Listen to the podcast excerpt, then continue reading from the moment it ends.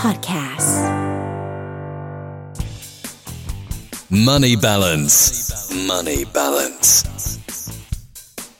ตืดด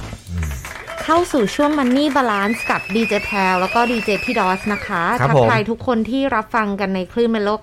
975 รวมไปถึงใน Facebook Fanpage ด้วย ครับ นะ ผม คะ สวัสดีทุกคนวันนี้เราจะคุยกันเรื่อง ครับ ที่แบบเออต้องบอกเลยว่าพี่ดอสรีเควสมากจริงๆ เพราะว่า ปี ใกล้ นี้ แล้ว เนาะ ใช่ไหม ปีนี้ค่ะ ปีนี้เหรอ จริง ๆ เลยแล้วล่ะเลยไปเกษียณแล้ว ล่ะ แพลวง่า ว่าไป อืม ยังอีกสักพัก ยั แต่ งอีก ว่า สักพักหนึ่ง เราต้องเตรียมตัวแพลรู้สึกว่าอ่านหัวข้อเนี้ยแล้วแพลรู้สึกว่ามีคนผู้ฟังหลายท่านหรือคนรอบตัวที่เป็นแบบนี้นะ ใช่ คือเหมือนตั้งใจเก็บเงินมาซื้อ IMF LTF อืม ลงทุนหุ้น ครับ หรืออะไรก็ตาม กอง ที่หวั ทุนนะ หวังผลกำไรแต่ว่าดันปีเนี้ยพอดีเดะ ครับ หุ้นตกเราควรจะทำยังไงดี ใช่ครับนะไม่ทันไรก็จะเก็บให้มันดีซะหน่อย อืม เพื่ออนาคตซะหน่อยอ้าวไม่ได้ไม่ได้อย่างที่เราคาดไว้ อืม นะฮะมันติดลบซะงั้นนะครับอ่ะตอนนี้นะครับเดี๋ยวเราจะได้พูดคุยกันกับเมโลเอ็กซ์เพรของเรานะครับ คุณนิชนีฉันทศาสตร์นักวางแผนการเงิน CFP นะครับ ต้อนรับเลยดีกว่านะคะ สวัสดีค่ะ สวัสดีครับ สวัสดีค่ะ สวัสดีคุณนิชานีนะคะ เป็นยังไงบ้างคุณนิชานีช่วงนี้ยังคง work from home ไหมเอ่ย work from home ค่ะ แต่ ครั ก็ บ เข้าออฟฟิศเหมือนกันค่ะ ก็เรียกว่าเขาสลับเป็นเข้าไปค่ะ ก็เขาพยายามที่จะลดคนเข้าออฟฟิศให้น้อยที่สุดนะคะ อ๋อหมายถึงมีการเข้าออฟฟิศแต่ว่าจำนวนคนเหมือนพนักงานอะไรอย่างเงี้ยก็ก็แบ่งๆกันเข้าอะไรอย่างงี้ใช่ไหมคะ ใช่ค่ะ โอ้ อย่างกิฟเฉลี่ยก็จะเข้าไปแบบอาทิตย์หนึ่งวันหนึงอย่างเงี้ยค่ะ อ่า ครับ โอเค ดูแลสุขภาพด้วยนะครับ ค่ะ เป็นการค่ะขอบคุณค่ะ อืม ค่ะ นฮ คุณนิชานีค่ะวันนี้เราคุยกันเรื่องของการเกษียณเนาะคนที่ ครับ เกษียณเนี่ยเขาก็แน่นอนก็ต้องคาดหวังว่าเงินที่เก็บหอมรอมริบมา อืม ลงทุนอะไรมาตั้งแต่ช่วงทำงานอะนะคะ ก็เอาจะเอามาใช้จ่ายช่วงเนี้ยช่วงหลังเกษียณสมมุติว่าปีเนี้ยหกสิบเกษียณพอดี ครับ นะคะเอิ่มแต่ในปีนี้เนี่ยสินทรัพย์การลงทุนหลายอย่างเนี่ยปรับลดมาตั้งแต่สิ้นตั้งแต่ต้นปีว่าง่าย ครับ หุ้นก็ตกอะไรก็ อืม ลดเนาะบางคนอาจถึงขั้นขาดทุนเงินต้นเลยด้วยซ้ำอะนะคะ เพราะฉะนั้นถ้าเป็นอย่างนี้เนี่ยคำแนะนำของคุณนิชานีเดี๋ยววันนี้เรามาโฟกัสกันว่าเป็นไงบ้างนะคะ เริ่มที่คำถามแรกเลยว่าถ้าสมมติว่ากำลังจะเกษียณปีนี้ หรือกำลังใกล้จะเกษียณอีกปี 2 ปี ครับ แล้วเงินทุนที่ลงไว้ขาดทุนหรือว่าแบบตัวลงเนี่ยคำแนะนำจากคุณนิชานีคืออะไรอะคะ ก่อนอื่นเลยเนี่ยนะคะ แนะนำว่าให้รวบรวมสินทรัพย์ลงทุนค่ะว่ามีอะไรบ้าง ครับ อืม อย่างพวกกองทุนสำรองเลี้ยงชีพ กองทุนรวมเพื่อการเลี้ยงชีพหรือว่า IMF ค่ะ กองทุนรวมต่างๆ ที่เราลงทุนสะสมไว้ รวมถึงการลงทุนในสินทรัพย์โดยตรงอย่างเช่นหุ้นรายตัวหุ้นกู้พันธบัตรนะคะ ครับ รวมออกมาเพื่อที่จะแจกแจงค่ะว่าเงินลงทุนที่มีทั้งหมด อยู่ในสินทรัพย์ลงทุนประเภทไหนบ้างจำนวนเงินเท่าไหร่ คิดเป็นสัดส่วนกี่เปอร์เซ็นต์ของเงินลงทุนที่เรามีทั้งหมดค่ะ ค่ะ สินทรัพย์ลงทุนค่ะ เราอาจจะแบ่งเป็นสามประเภทใหญ่ ๆ ด้วยกัน ครับ ก็คืออย่างกลุ่มแรกเลยก็คือสินทรัพย์เสี่ยงต่ำอย่างเช่น พวกตราสารหนี้นะคะ กลุ่มที่สองค่ะสินทรัพย์เสี่ยงสูงก็อย่างพวกหุ้นค่ะทั้งหุ้นไทยหุ้นต่างประเทศนะคะ ครับแล้วก็กลุ่มสุดท้ายค่ะ ก็คือสินทรัพย์ทางเลือกก็เรียกว่าอะไรก็ตามที่ไม่ใช่ตราสารหนี้ไม่ใช่หุ้นค่ะ จะจัดอยู่ในสินทรัพย์ทางเลือก อย่างเช่น ครับ ทองคำน้ำมันอสังหาหรือว่ากองทุนรีดค่ะ อืม ค่ะ แล้วแล้วทำไมเราต้องรวบรวมสินทรัพย์ลงทุนครับ แล้วก็แจกแจงเป็นสินทรัพย์แต่ละประเภทนะฮะ สาเหตุที่แนะนำให้รวบรวมสินทรัพย์ลงทุนแล้วแจกแจงแยกเป็นสินทรัพย์แต่ละประเภทนะคะ ครับ ก็เพื่อให้เรามองสินทรัพย์ลงทุนทั้งหมดเป็นภาพรวม หรือว่ามองเป็นลงทุนเดียวกันค่ะเอ่อบางทีเราอาจจะลงไว้หลายธนาคารลงไว้หลายบลจนะคะ เราลองรวบรวมค่ะว่าเรามีทั้งหมดเท่าไหร่ ทีนี้พอเรารู้สัดส่วนเงินลงทุนในสินทรัพย์แต่ละประเภทแล้ว คือรู้ว่ามีสินทรัพย์แต่ละประเภทเนี่ยกี่เปอร์เซ็นต์ ลองพิจารพิจารณาดูว่าพอร์ตลงทุนของเรา เหมาะกับระดับความเสี่ยงที่เรายอมรับได้หรือไม่ อืม อาจจะพบว่าเรามีสัดส่วนในตราสารหนี้มากเกินไป ครับ หรือว่ามีสัดส่วนลงทุนในหุ้นน้อยเกินไป ค่ะ เรียกว่าช่วงนี้ค่ะจะเป็นช่วงเวลาที่ดีที่เราจะมาปรับพอร์ตลงทุนของเราในวัยเกษียณกันค่ะ อื อื ม ม ก็เป็นถือว่าเป็นช่วงที่ดีใน ครับ การลองปรับดูเนาะว่าจะ ครับ ยังไงแต่ยังคือหมายถึงว่ายังคงถืออยู่ ครับ นะคะ ทีนี้อยากให้คุณนิชานีค่ะ ช่วยแนะนำพอร์ตการลงทุนการลงทุนที่แบบเหมาะสมกับช่วงนี้สักหน่อยอะค่ะ ในช่วง ครับ ที่ตลาดก็ค่อนข้างพันผวนอะไรอย่างเงี้ยเราควรมีพอร์ตการลงทุนยังไงบ้างอะคะ สำหรับพอร์ตลงทุนที่เหมาะสมนะคะ แนวทางหนึ่งที่สามารถทำได้ค่ะ ก็คือจัดพอร์ตแบบสมดุลตามอายุ วิธีการก็คืออายุน้อยมีหุ้นเยอะ อายุเยอะมีหุ้นน้อย ครับ เพราะว่าพอร์ตลงทุนของเราค่ะ จะถูกปรับลดความเสี่ยงลงตามช่วงอายุที่เพิ่มขึ้น อื อื ม ม ช่วงที่เราอายุน้อยค่ะ ก็สามารถเน้นลงทุนที่มีความเสี่ยงสูงอย่างเช่นหุ้น ค่ะ เพื่อเพิ่มโอกาสรับผลตอบแทนคาดหวังที่สูง ครับ เนื่องจากเป็นช่วงวัยที่รับความเสี่ยงได้สูง มีระยะเวลาในการลงทุนยาวนานกว่าจะเกษียณ หากผิดพลาดจากการลงทุนก็มีเวลาแก้ไข ทีนี้พอเราอายุมากขึ้น ก็ควรที่จะปรับลดความเสี่ยงลงให้เหมาะกับอายุที่เปลี่ยนแปลงไป ครับ แต่ใช่ว่าหลังเกษียณจะไม่สามารถมีหุ้นได้เลยนะคะ เพราะว่าหลังเกษียณเนี่ยเราก็ยังมีเวลาอีกตั้งหลายปี อย่างน้อยก็ต้องสิบหรือยี่สิบปีขึ้นไป ที่เราต้องใช้ชีวิตหลังเกษียณ อืม ทุนให้เงินทำงานสร้างผลตอบแทนให้เราต่อไปค่ะ ค่ะ อืมนะฮะก็แบ่งตามตามตามอายุได้เลย อืม นะฮะแล้วก็เหมาะสมกับตัวเองด้วยนะครับอย่าง ค่ะ ที่คุณนิชนีบอกนะครับ แล้วอย่างนี้ฮะเราควรจะมีสัดส่วนหรือว่าเปอร์เซ็นต์ในการลงทุนแต่ละเอ่อแต่ละประเภทยังไงดีฮะ แต่ส่วนสินทรัพย์แต่ละประเภทนะคะ แนวคิดแบบง่ายๆที่น่าสนใจค่ะ คือจะมีแนวคิดอันหนึงค่ะเรียกว่ากฎแห่งหนึ่งร้อยนะคะ ค่ะ ครับ เอ่อก็คือว่าให้เรานำหนึ่งร้อยค่ะ ลบ หนึ่งร้อย ของเรา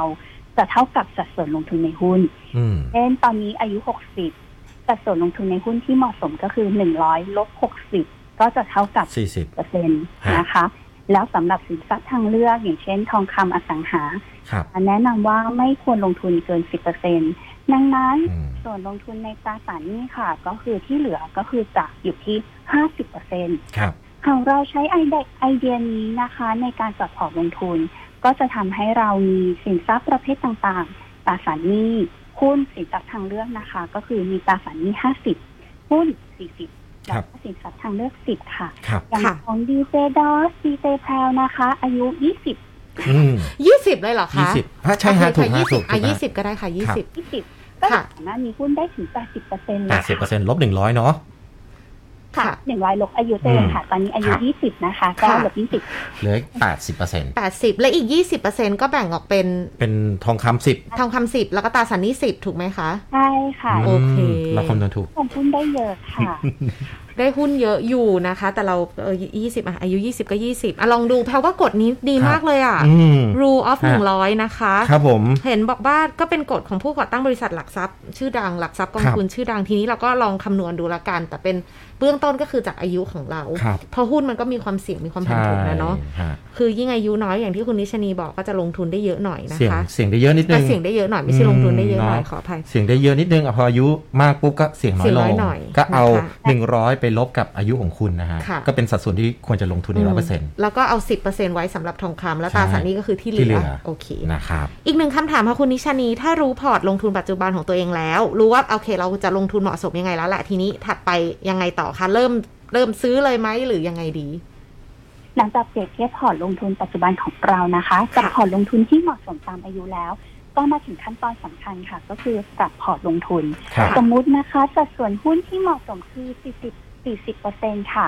แล้วตอนนี้สัดส่วนหุ้นในพอร์ตอยู่ที่ 30เปอร์เซ็น ครับ แบบนี้เราก็สามารถนำเงินที่อยู่ในตราสารหนี้ซึ่งมันจะเกิดสัดส่วนที่เหมาะสมนะคะ ก็ไปเติมในหุ้นให้มากขึ้น อืม แล้วถ้าเรามีกองทุนสำรองเลี้ยงชีพค่ะ เพราะว่าคนที่ใกล้เกษียณเนี่ยเอ่อถ้าเราทำงานมาเรื่อยๆแล้วเรามีเป็นสมาชิกกองทุนสำรองเลี้ยงชีพค่ะ ครับ เวลาเกษียณเราก็จะมีเงินก้อนหนึ่ง ค่ะ เงินจากสำรองเลี้ยงชีพเนี่ยแนะนำว่าสามารถโยกมาอยู่ในกองทุนรวมทั่วไป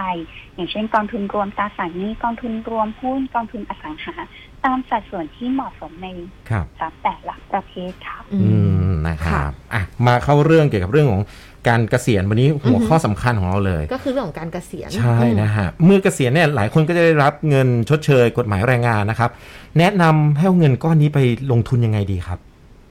เงินที่ได้รับเมื่อเกษียณอายุนะคะ อย่างเช่นเงินชดเชยตามกฎหมายแรงงาน หรือว่าเป็นเงินที่บริษัทจ่ายให้เมื่อเกษียณหรือว่าออกจากงานค่ะ ค่ะ สามารถนำมาปรับพอร์ตลงทุนได้เช่นกัน อย่างเช่นนำเงินไปเติมในสินทรัพย์ลงทุนส่วนที่น้อยกว่าสัดส่วนที่เหมาะสม อ ค่ะ ย่างเช่นเมื่อสักครู่ที่ยกตัวอย่าง ถ้าเรามีหุ้นน้อยเกินไป เราก็เงินก้อนเนี้ยไปเติมในหุ้นให้มากขึ้นได้ อ๋อ ค่ะ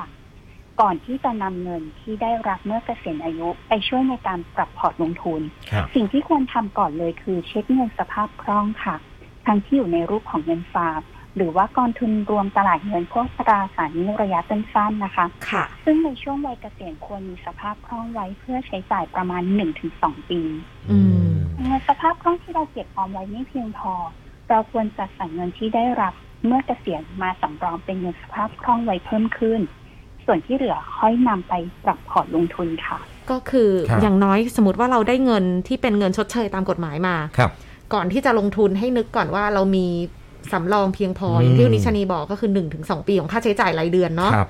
โอเค 1 ปีแหละขั้นต่ำแล้วเสร็จแล้วค่อยลงทุนตามสัดส่วนพอร์ตที่เราบอกมาก็คือร้อย ครับ ลบ ลบอายุ อายุอ่า อ่าฮะ ได้ อืม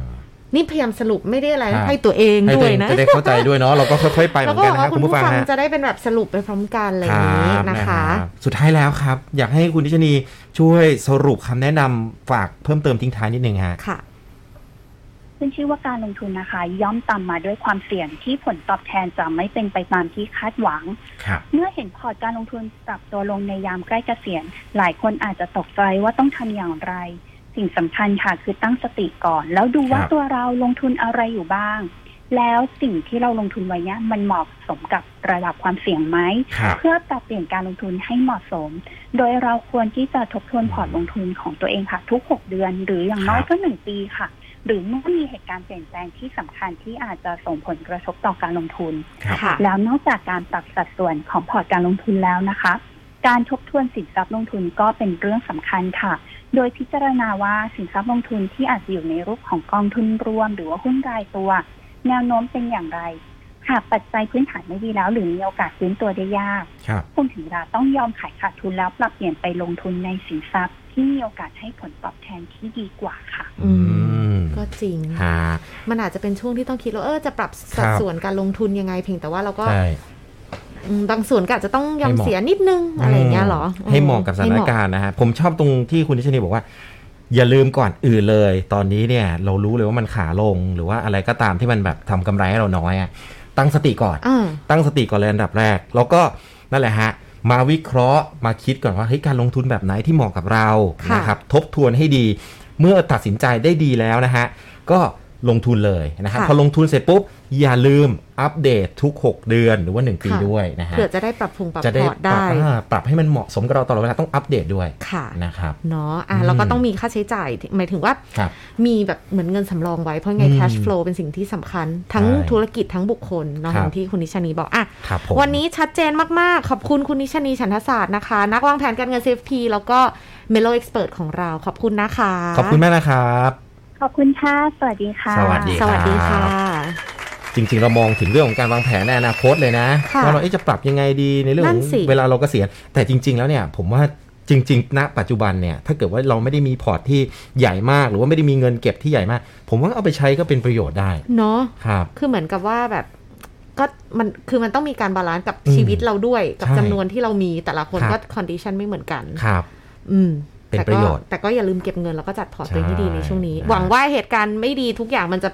ผ่านไปไว ผ่านไปไว ๆนะคะ อย่าลืมนะถ้าเกิดว่าใคร ครับ รู้สึกว่าฟังคลิปนี้ฟัง